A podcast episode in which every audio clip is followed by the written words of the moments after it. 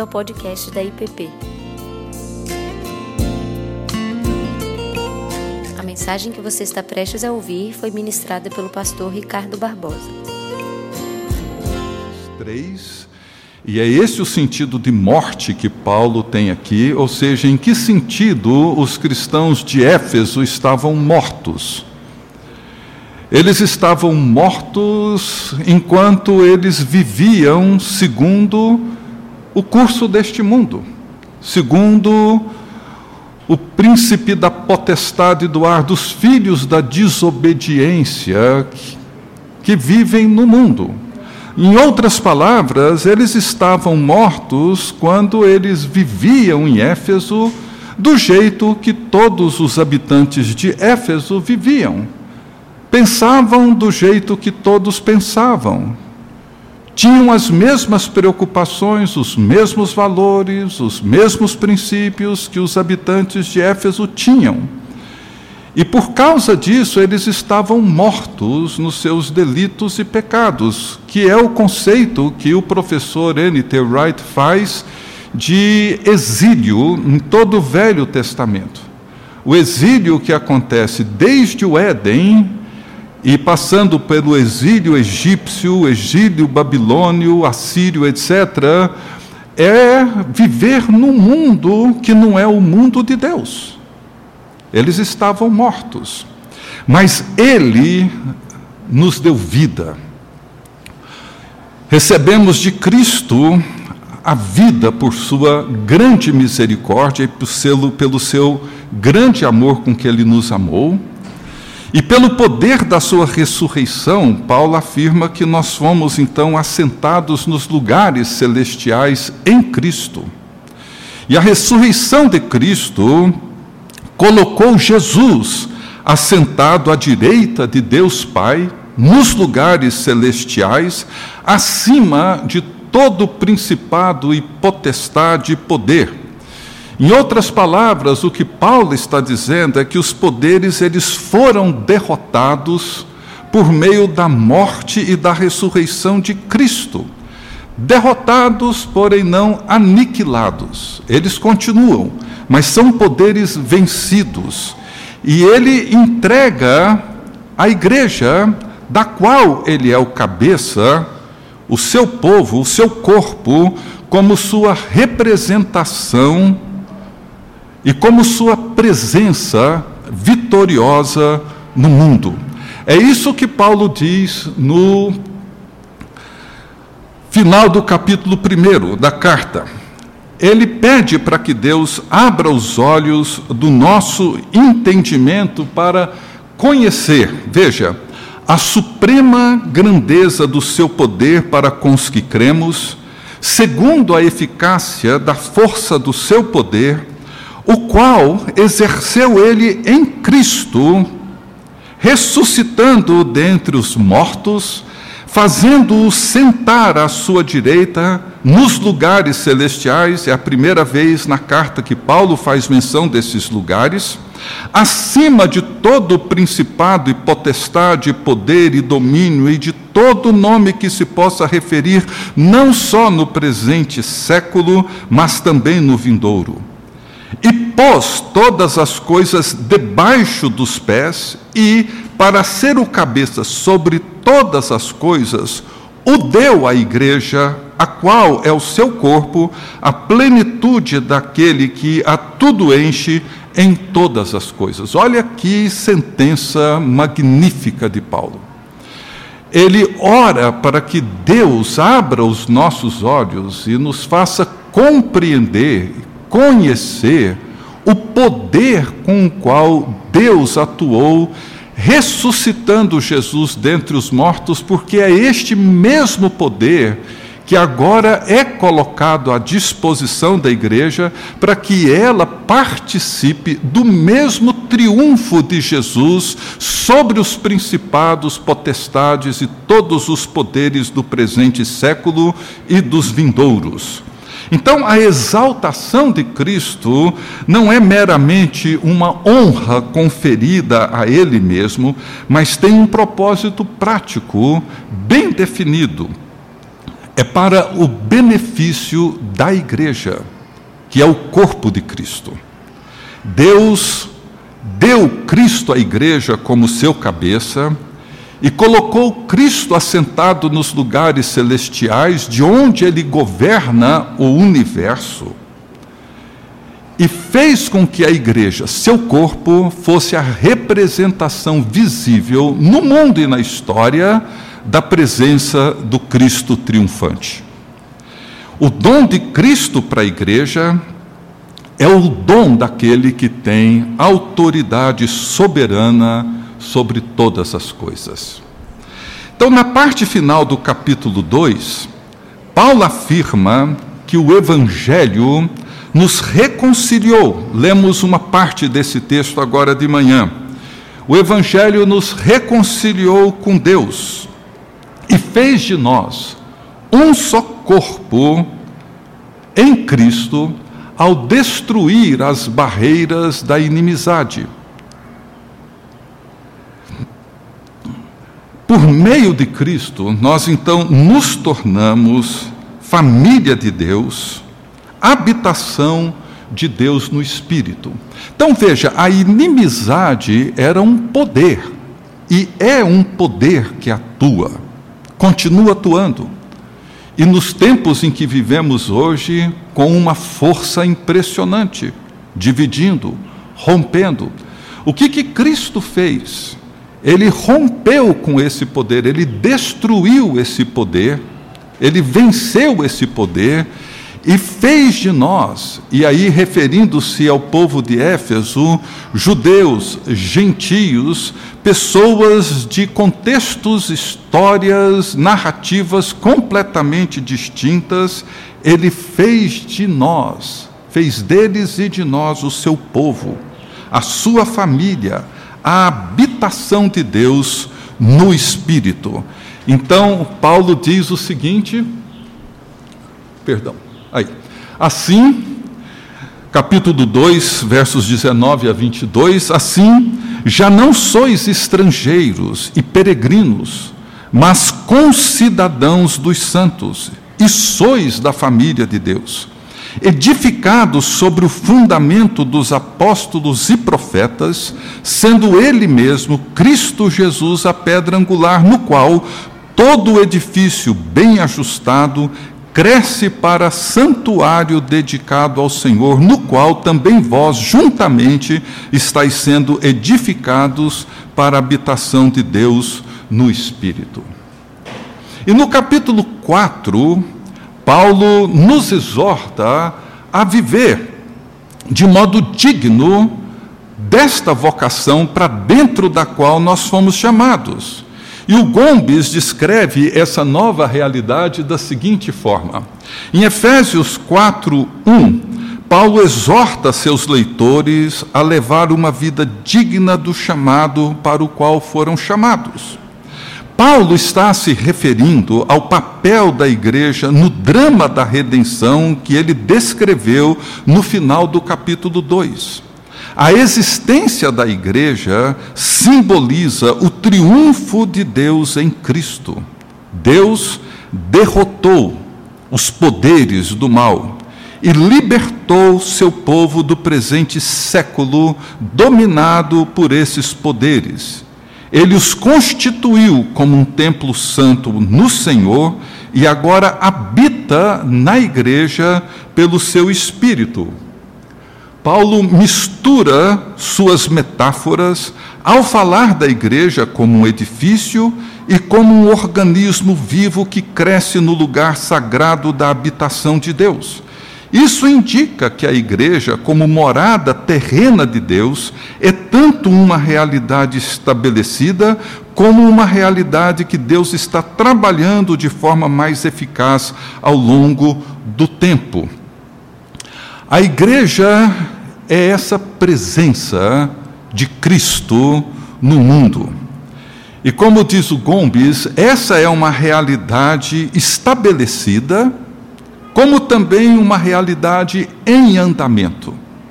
Ela é um edifício e é um organismo, e é muito importante nós entendermos isso, Porque, por um lado, nós temos essa realidade, esse fato já estabelecido: somos o povo de Deus, somos a comunidade da nova aliança, somos a nova criação de Deus.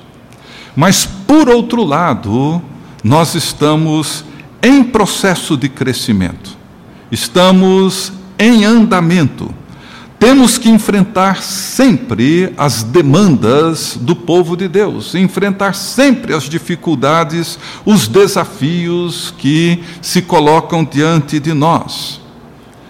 Então, às vezes, pode parecer que nós avançamos um pouco e retrocedemos, mas não é exatamente isso que acontece.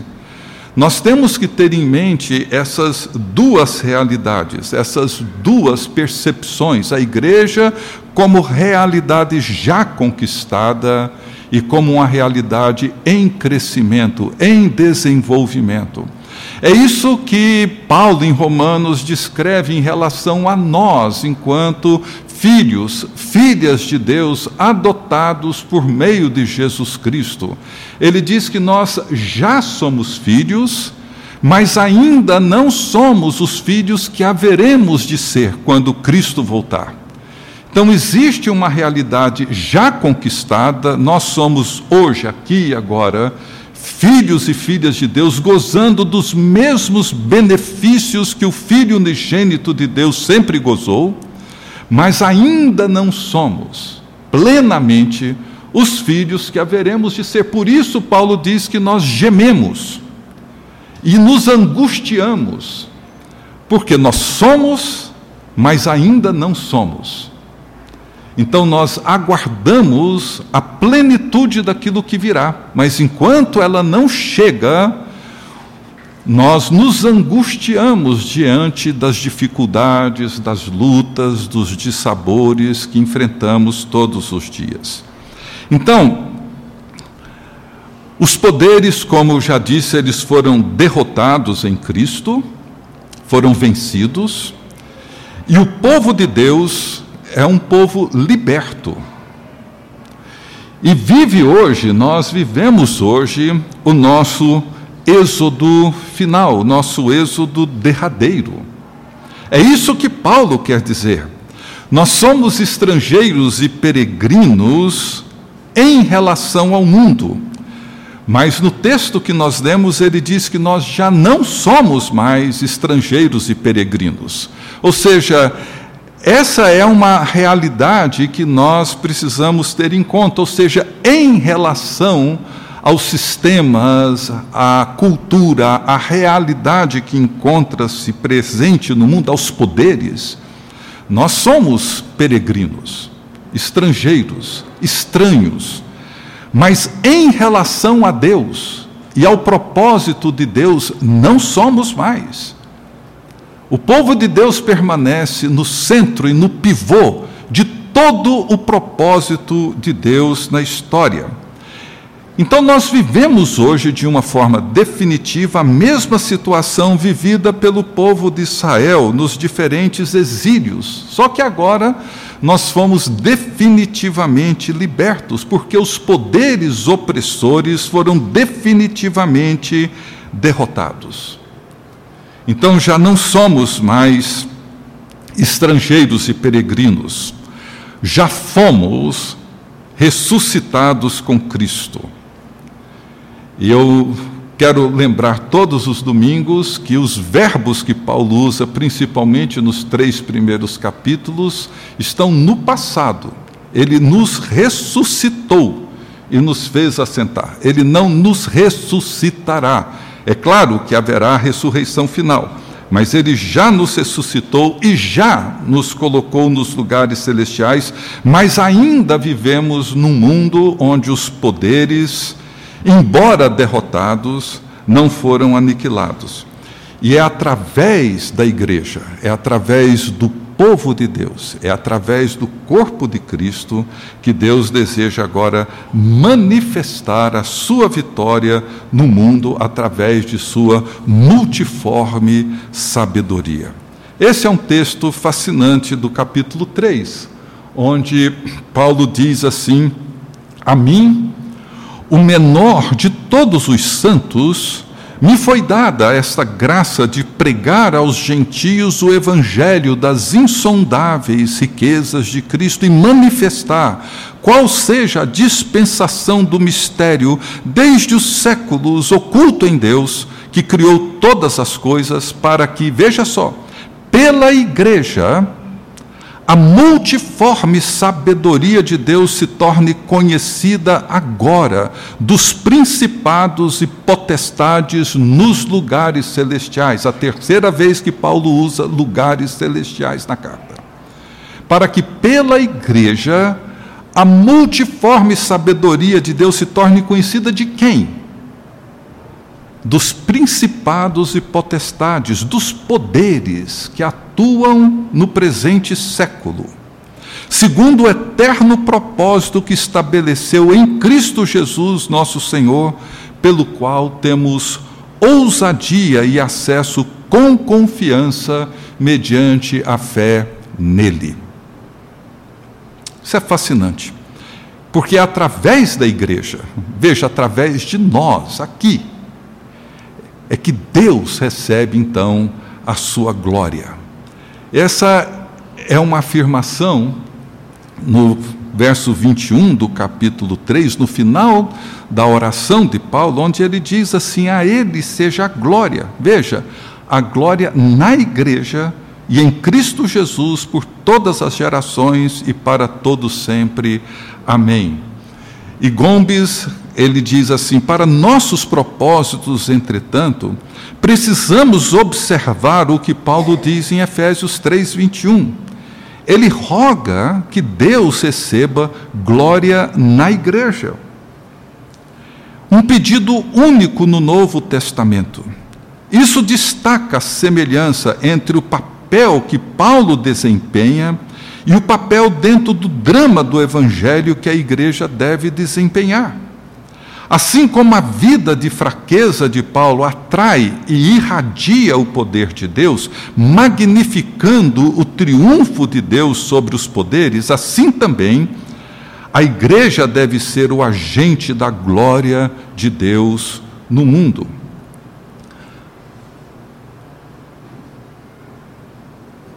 A igreja desempenha fielmente esse papel tornando-se servos amorosos e alegres, imitando Cristo e sua cruz.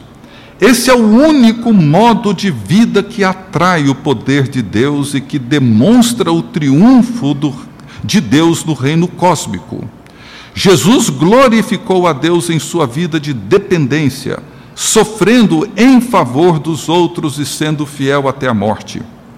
A igreja, portanto, deve assumir posturas semelhantes no mundo, glorificando a Deus, participando da vida que Jesus vive por meio da igreja no mundo. É dentro desse contexto do papel que nós desempenhamos na história e no mundo é que podemos entender mais ainda, de forma mais profunda e mais abrangente, o significado da cruz tanto no nível pessoal quanto comunitário, quanto da igreja. Porque a cruz nos oferece um novo jeito de viver e um novo jeito de servir. Jesus termina o seu ministério lavando os pés dos seus discípulos, celebrando a Páscoa com a ceia. Paulo afirma na carta aos Colossenses que foi na cruz que Cristo expôs os poderes ao desprezo e triunfou sobre eles.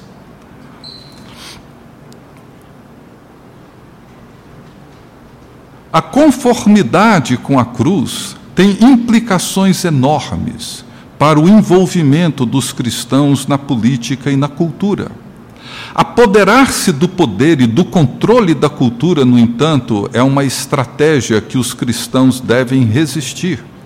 É uma estratégia que faz todo sentido em um mundo pervertido pelos poderes. Mas é um papel que os atores cristãos devem recusar. Isso envolve desistir da busca pelo controle na esfera política e resistir à oportunidade de exercer poder na cultura. Isso não quer dizer, entretanto, que as igrejas cristãs não devam participar da cultura mais ampla ou que as igrejas devam se retirar da política. Ao contrário, as igrejas devem participar com alegria da política, mas o script precisa mudar. Em vez de buscar o poder, devemos considerar como podemos personificar a fraqueza e humildade, liberando o poder da ressurreição de Deus e permitindo que o triunfo de Deus seja exibido. Então, a, a, a, proposta do Timothy Gomes é exatamente isso. Ele diz que a nossa conformidade com a cruz, ela traz para nós um novo tipo de envolvimento no mundo, na cultura, na economia, na política, mas que devemos, por um lado, resistir às estratégias, aos mecanismos, aos sistemas que essas que esses poderes impõem sobre nós e devemos a partir da cruz, da morte, experimentar um novo jeito de viver e de participar dessas realidades no mundo no qual nós nos encontramos. Então, ao invés de buscar o mesmo tipo de poder, o mesmo tipo de dominação, o mesmo tipo de controle, ele termina dizendo que nós devemos considerar como podemos personificar a fraqueza e a humildade liberando dessa maneira o poder da ressurreição de Deus, de forma que o triunfo de Deus possa ser manifestado e testemunhado no mundo em que nós nos encontramos. Isso envolve um, um desafio contínuo, constante, tanto de discernimento como de ação para todos nós em relação ao mundo que vivemos, porque a cruz ela transforma a nossa mente.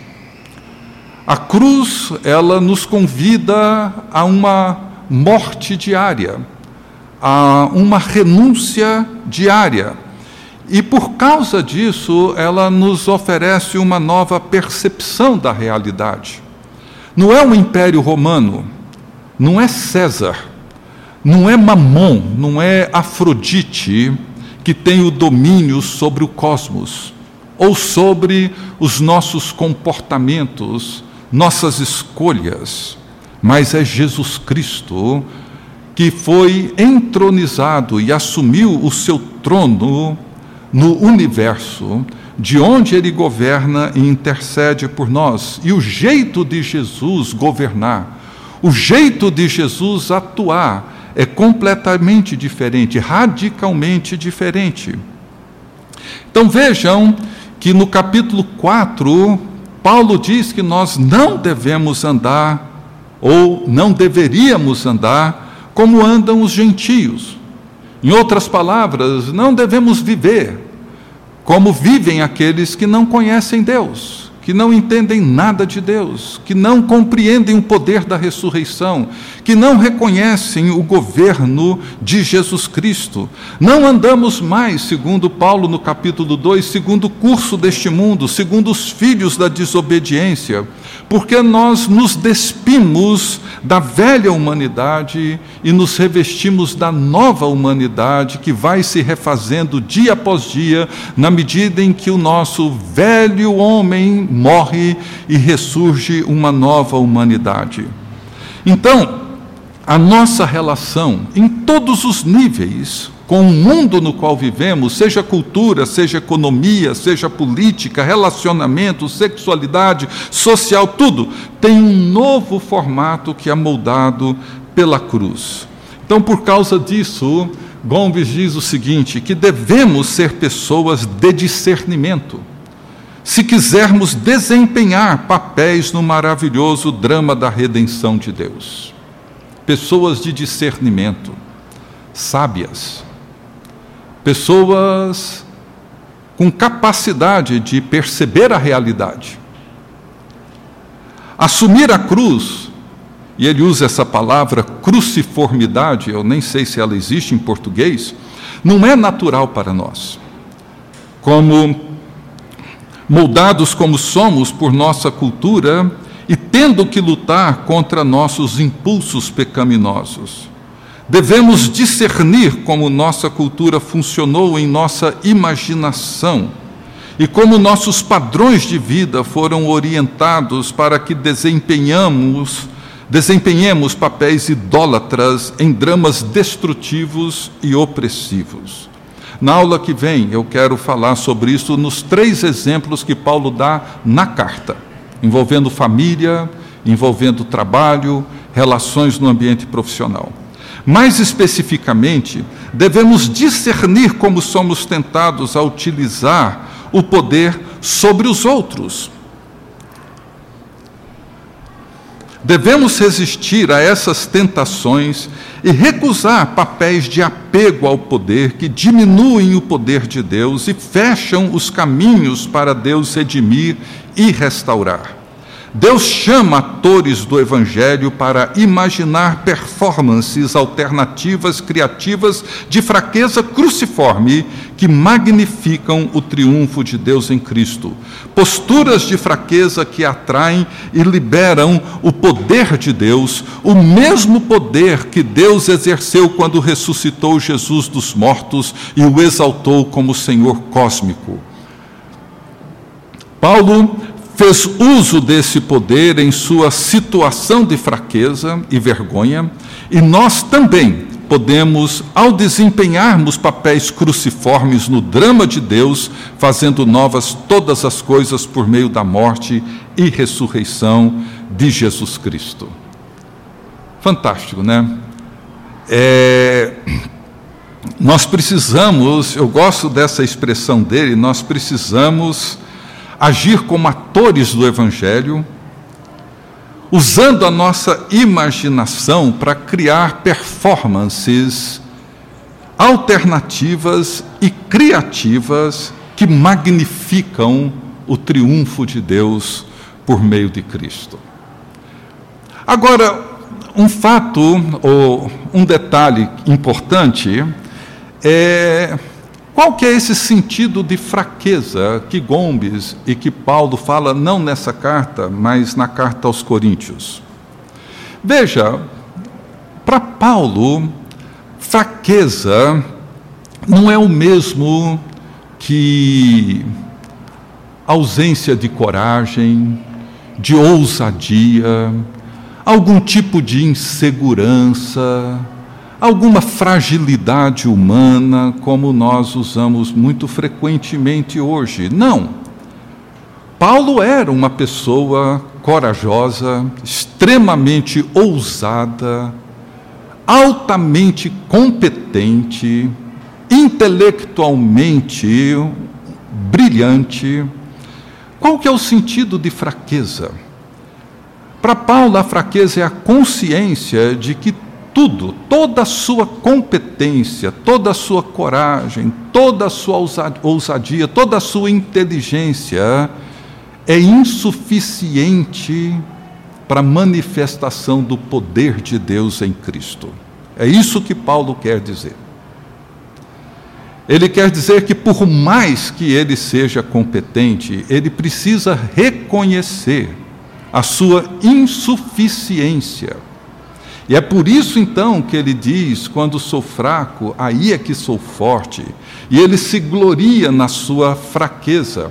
A fraqueza de Paulo é a, a profunda consciência que ele tem de que o poder de Deus precisa se manifestar através dele e através da igreja. Portanto, para ele, a fraqueza é uma condição necessária para que a graça de Deus e o poder de Deus se manifestem. Ser fraco é reconhecer que toda a nossa força e competência é insuficiente, são insuficientes para o propósito de Deus. É por isso que duas vezes nessa carta, Paulo afirma, insiste em dizer que ele é um prisioneiro. No verso 1 do capítulo 3 e no 1 do 4. É uma condição de extrema fraqueza e limitação. Ele encontra-se impossibilitado, de forma bem real, de fazer qualquer coisa pela igreja. Contudo, a igreja não está aprisionada, o povo de Deus não está.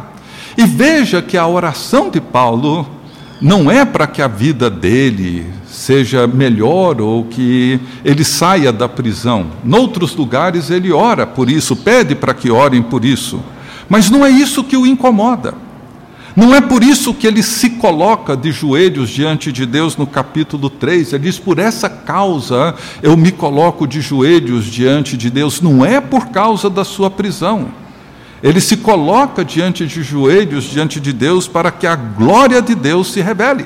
Porque a glória de Deus não encontra-se presa continua sendo revelada no mundo e ele ora para que Deus abra os olhos do seu povo para que eles compreendam o poder que Deus exerceu em Cristo ressuscitando dentre os mortos, para que esse mesmo poder se manifeste no povo de Deus, para que o povo de Deus revele o triunfo de Deus no mundo em que vivem. Esse é o apelo e essa é a oração de Paulo. E essa compreensão da igreja para Paulo fica bem clara no capítulo 4, quando ele diz nos versos 7 a 10: E a graça foi concedida a cada um de nós segundo a proporção do dom de Cristo. Por isso diz: quando ele subiu às alturas, levou cativo o cativeiro e concedeu dons aos homens. Ora, que quer dizer subiu, senão que também havia descido até as regiões inferiores da terra? Aquele que desceu é também o mesmo que subiu acima de todos os céus para encher todas as coisas. Jesus, em sua morte e ressurreição, derrotou os principados e potestades, proclamou libertação a todos os cativos pelo pecado, foi ascendido aos céus, assumiu seu lugar no trono, de onde governa o universo e intercede por nós, e do seu trono. Ele envia o Espírito Santo, que concede dons aos seus discípulos, para quê? Para que eles sejam testemunhas de Jesus Cristo. Cristo é, ao mesmo tempo, o dom doado e o doador do dom. Ele é o dom do Pai doado a nós, e Ele é quem agora nos doa o Espírito Santo. O Filho volta para o Pai e o Espírito vem para nós, em Pentecostes, sobre o povo de Deus, e doa para a igreja de Jesus Cristo os dons de Cristo. É importante notar que os dons que Paulo descreve em Efésios são diferentes dos que ele apresenta em 1 Coríntios 12 e Romanos 12. Porque são os dons do Senhor ressurrecto, são os dons do Rei triunfante. Paulo usa essa expressão do Salmo 68, verso 18, quando ele diz assim: subiste às alturas, levaste cativo o cativeiro, recebeste homens por dádivas, até mesmo rebeldes, para que o Senhor Deus habite no meio deles. É um salmo sobre o triunfo de um rei, sobre os seus inimigos. E, no entanto, parece que Paulo ele usa o salmo de uma forma um pouco diferente. O salmo afirma que o rei recebeu homens por dádivas no seu desfile vitorioso. Subiste às alturas, levaste cativo o cativeiro, recebeste homens por dádivas. Paulo cita o salmo de forma diferente. Quando ele subiu às alturas, levou cativo o cativeiro, num certo sentido, ele recebeu homens por dádiva, levou cativo o cativeiro, e concedeu dons aos homens. No Salmo, ele recebe os homens por dádiva. Em Efésios, ele concede dons aos homens. Paulo, na verdade, ele descreve a partir do Salmo 68 Cristo como esse rei vitorioso. que retorna da guerra, é levado ao templo, assume o seu lugar de autoridade. E desta posição vitoriosa, Cristo abençoa seu povo. E no final do salmo, no verso 35, o rei vitorioso concede força e poder ao seu povo. Aquele que Aquele que em cima os céus, os céus da antiguidade, eis que ele faz ouvir a sua voz, voz poderosa.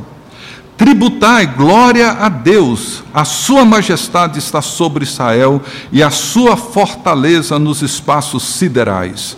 Ó Deus, tu és tremendo nos teus santuários. O Deus de Israel, ele dá força e poder ao seu povo. Bendito seja Deus. É o que acontece com o rei vitorioso. E agora em Efésios 4, a vitória de Cristo, e desde a sua posição de autoridade no trono eterno, governando todo o cosmos, ele tornou possível a sua descida até os lugares mais baixos da terra. Aquele que desceu é o mesmo que subiu e pode encher todas as coisas. E é desta posição que ele doa dons aos homens. Ou seja, o Senhor que se humilhou na sua morte é o mesmo que agora é exaltado pela ressurreição e do seu triunfo ele concede dons ao seu povo, por isso são os dons do rei que venceu. Jesus afirmou que o Espírito Santo é aquele que viria e que nos guiaria a toda a verdade, porque ele não falaria por si mesmo, mas nos diria tudo aquilo que ele ouviu. E como é que ele faz isso hoje? Através dos apóstolos. Ou seja, a igreja se fundamenta na doutrina dos apóstolos. Efésios 2:20 fundamentados na doutrina dos apóstolos. Isso é fundamental para nós.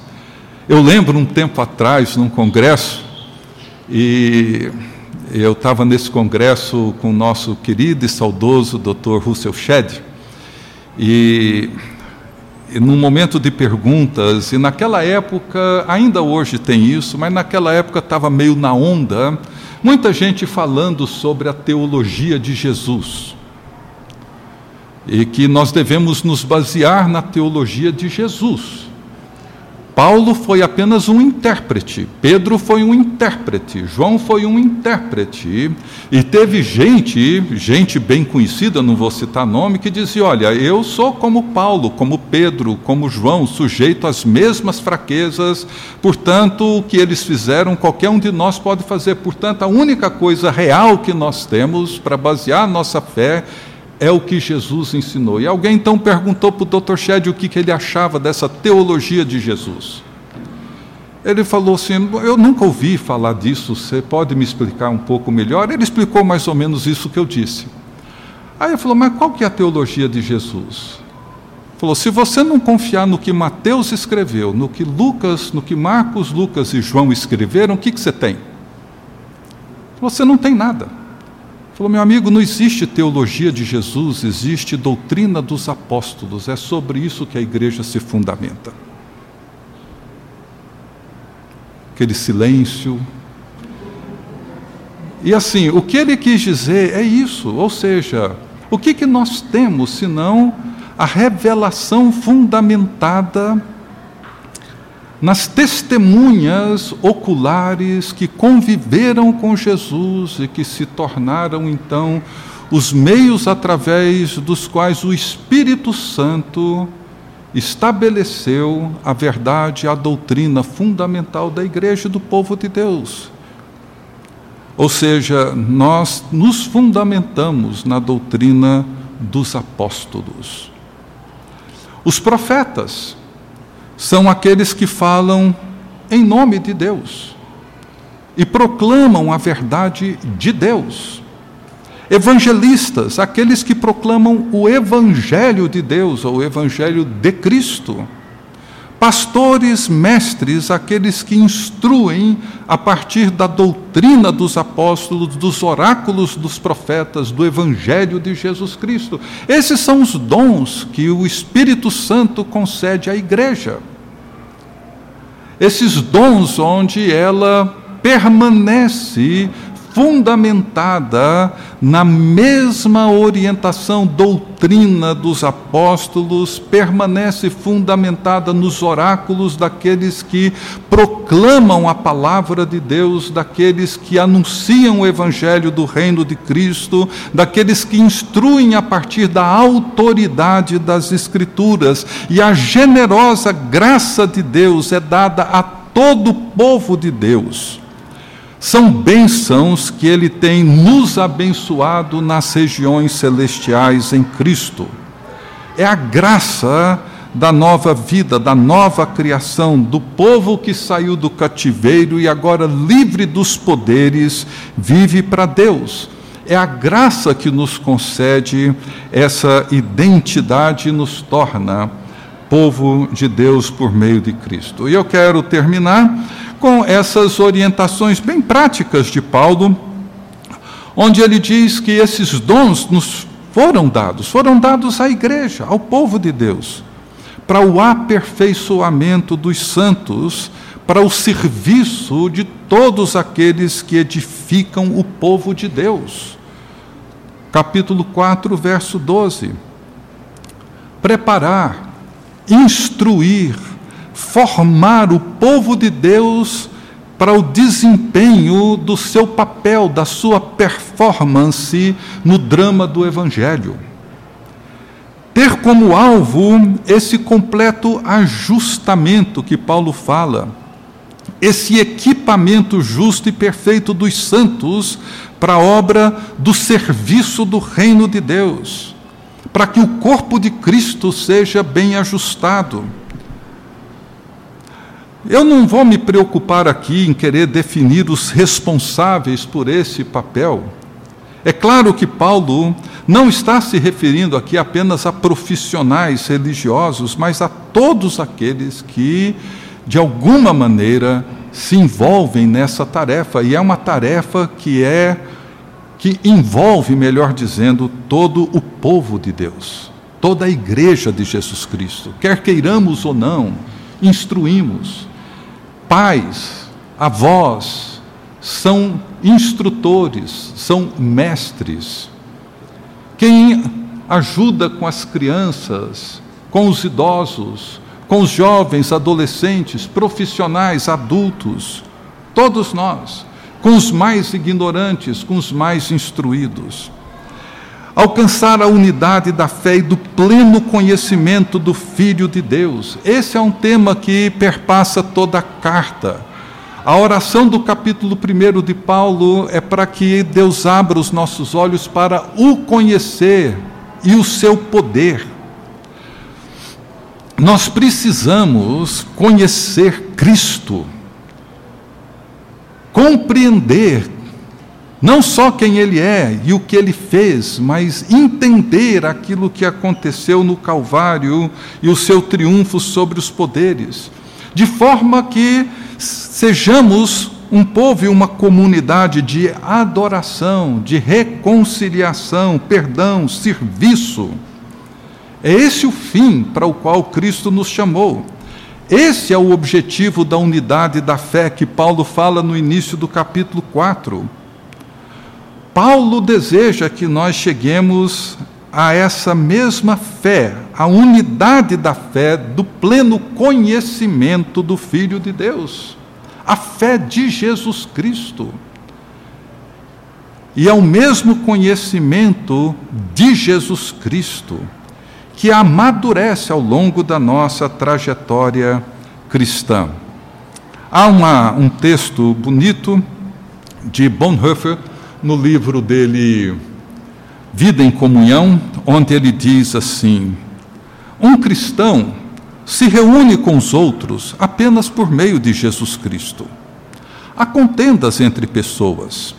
Paulo diz que Jesus Cristo é a nossa paz. Sem Cristo, há discórdia entre Deus e o homem e entre o homem e seu próximo. Cristo tornou-se mediador e restaurou a paz com Deus entre os homens e entre os homens.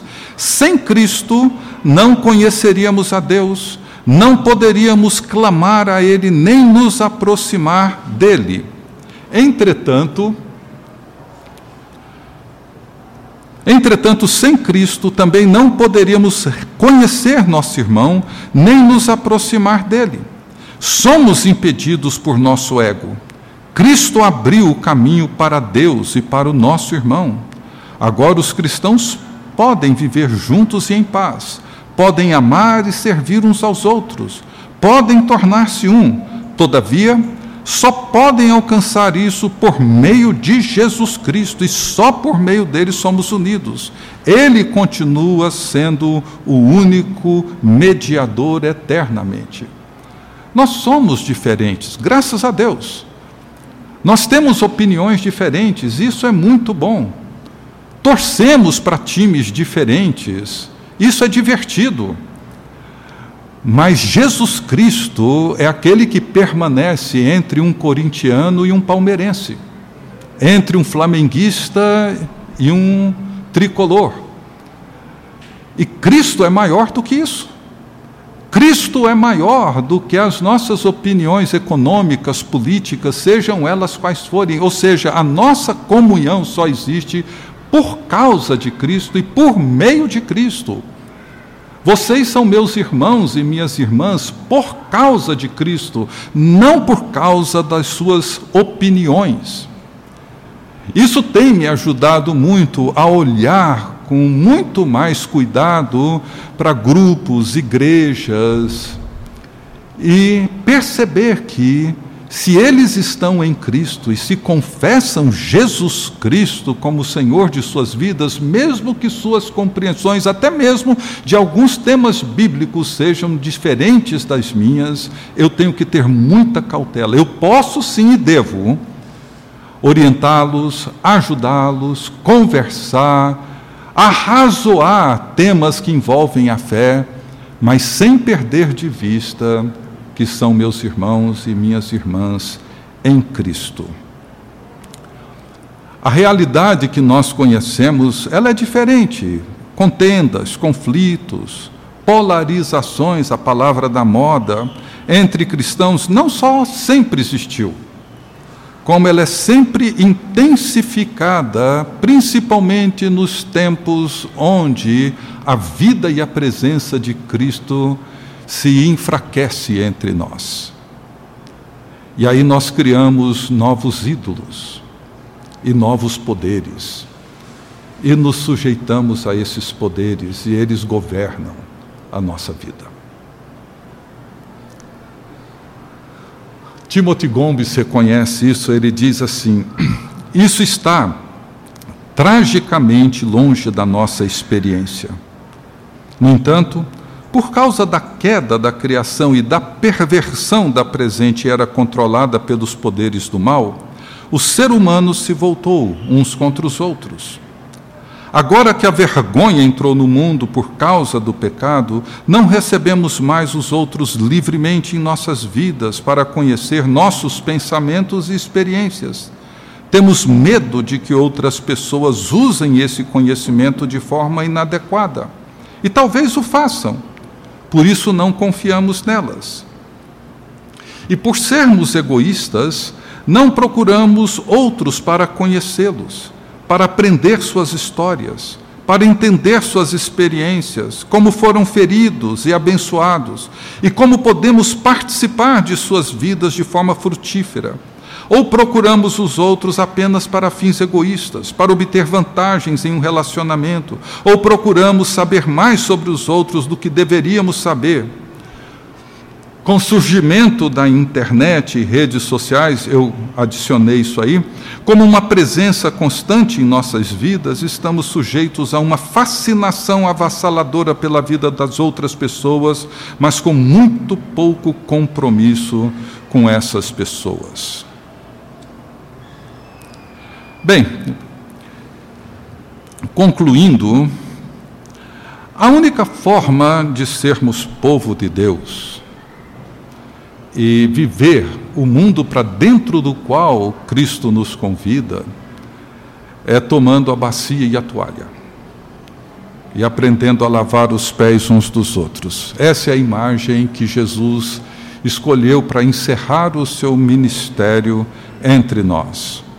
Enquanto o Império Romano, as estruturas sociais do tempo de Éfeso eram definidas pelos poderes, pelas potências, pelas forças daquele tempo, a igreja era o lugar onde homens, mulheres, crianças, idosos, gregos, judeus, romanos eram chamados para participarem da mesa da comunhão.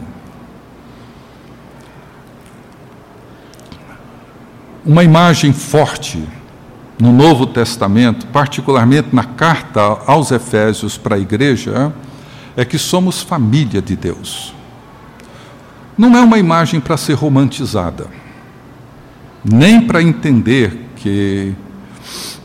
Mas, melhor dizendo, pra, mas para entender que numa família, como numa igreja, existem homens, mulheres, crianças, idosos, e todos precisam de cuidado.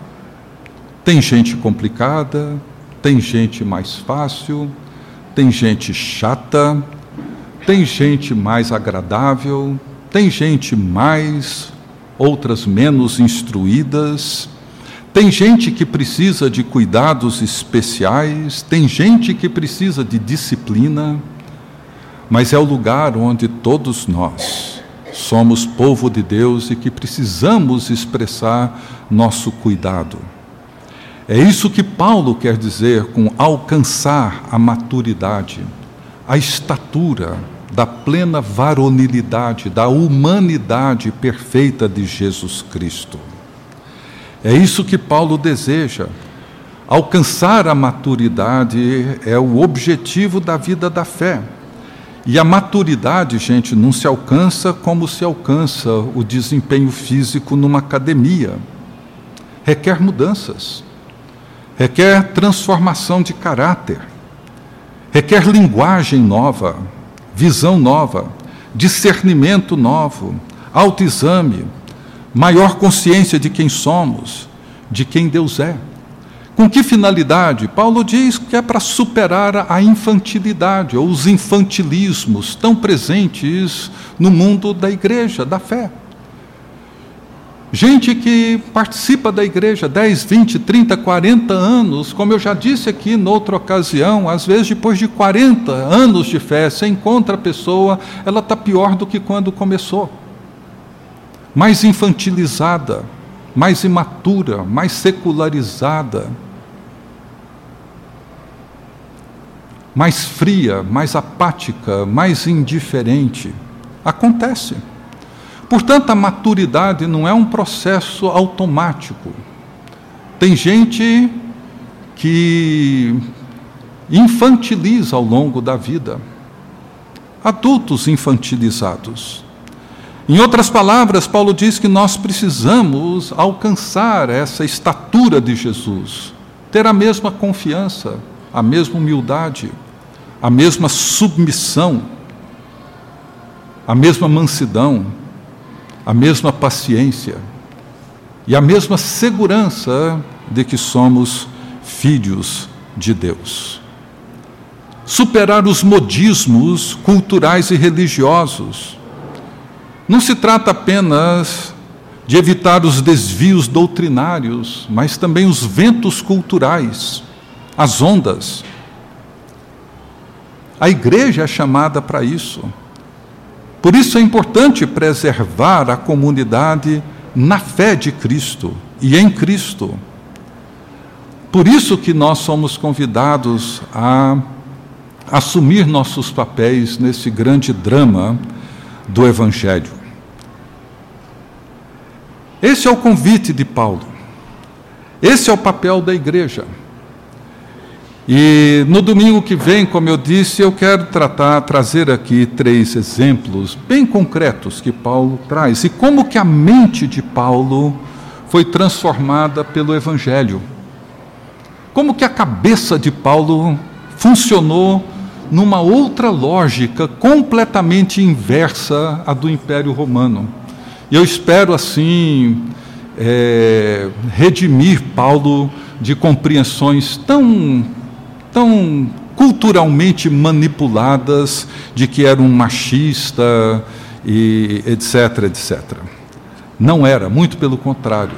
Foi um revolucionário, um extraordinário revolucionário. Bem, eu vou terminar aqui. É, eu, eu recebi alguns comentários ao longo da semana. Eu quero comentar um deles rapidamente. No domingo que vem, espero avançar um pouco mais nele. Mas, Johnny, você me permite? Né? O Johnny ele mandou uma, uma pergunta é, essa semana sobre, sobre esse tema. E, resumindo, se eu faltar com alguma coisa, você me, me, me completa, Johnny. A pergunta dele é o seguinte: como que nós podemos discernir, uma vez que nada é neutro, a cultura não é neutra, como então discernir aquilo que os nossos filhos veem na televisão, nos programas, nos filmes? É, o que, que é tóxico ou o que não é tóxico no mundo que nós vivemos e de que maneira podemos viver de forma cruciforme dentro do drama da redenção? É mais ou menos isso, John? É? Não é uma pergunta fácil. Assim, eu diria que existem algumas coisas que você bate o olho e sabe que são lixo de quinta categoria do começo ao fim. Isso é fácil se você, você pode até gostar, mas são, né? É, agora, a presença dos poderes, né, como eu mencionei aqui, e o Johnny menciona isso na pergunta deles, a presença deles é uma presença sutil né? ela não vem assim de uma maneira tão escancarada. Então nós precisamos ter esse cuidado. É, o primeiro deles é evitar viver de maneira paranoica, né? começar não é do tempo de vocês, mas ficar rodando o disco ao inverso, né, para ver ali, né, o diabo está falando ali. Teve um negócio desse um tempo atrás, vocês lembram disso, né? Assim, o, o, o, povo tem assim umas paranoias que a gente precisa ter cuidado com elas, sabe? Viver, ou seja, quando Paulo fala de guerra espiritual, Paulo não fala de forma para vivermos de maneira ansiosa, paranoica, aflita, não, muito pelo contrário ele entende que esses poderes estão presentes. Como que nós exercemos o discernimento? Na última aula vamos falar sobre isso. Paulo responde a essa pergunta dizendo: vistam a armadura, espada da verdade, couraça da justiça. Ou seja, na medida em que nós nos preparamos para essa realidade cultural, que ela está aí, nós vamos conseguir sentar com os nossos filhos e mesmo conosco, e mesmo pensando por nós mesmos, discernir aquilo que é uma presença tóxica, maligna, que pode conduzir a percepções e compreensões equivocadas. Então, por um lado, as coisas não são pretos e brancos, né? A zona cinzenta é que me preocuparia mais, Johnny. O preto ou o branco é fácil a gente separar. Mas essa zona cinzenta é uma zona que requer de nós superar o infantilismo espiritual e ser capaz de discernir e ter a coragem de, nesse discernimento, banir aquilo que é tóxico e nocivo para a nossa vida, para a família, para a nossa formação espiritual. E é possível, gente. Claro, nem sempre teremos pleno discernimento disso sozinhos. Daí a importância da comunidade, da igreja, da conversa, do conselho das pessoas mais sábias, a maneira como nós podemos ler e interpretar essa realidade na qual nós nos encontramos e discernir aquilo que, que são poderes que estão atuando e sermos capazes de dizer não a eles, ou de melhor, desprezá-los. Desprezá-los. Porque, como diria o C.S. Lewis, a coisa que o diabo mais detesta é o desprezo. Valorizá-lo demais, ele adora isso, mesmo quando a gente o vê como inimigo.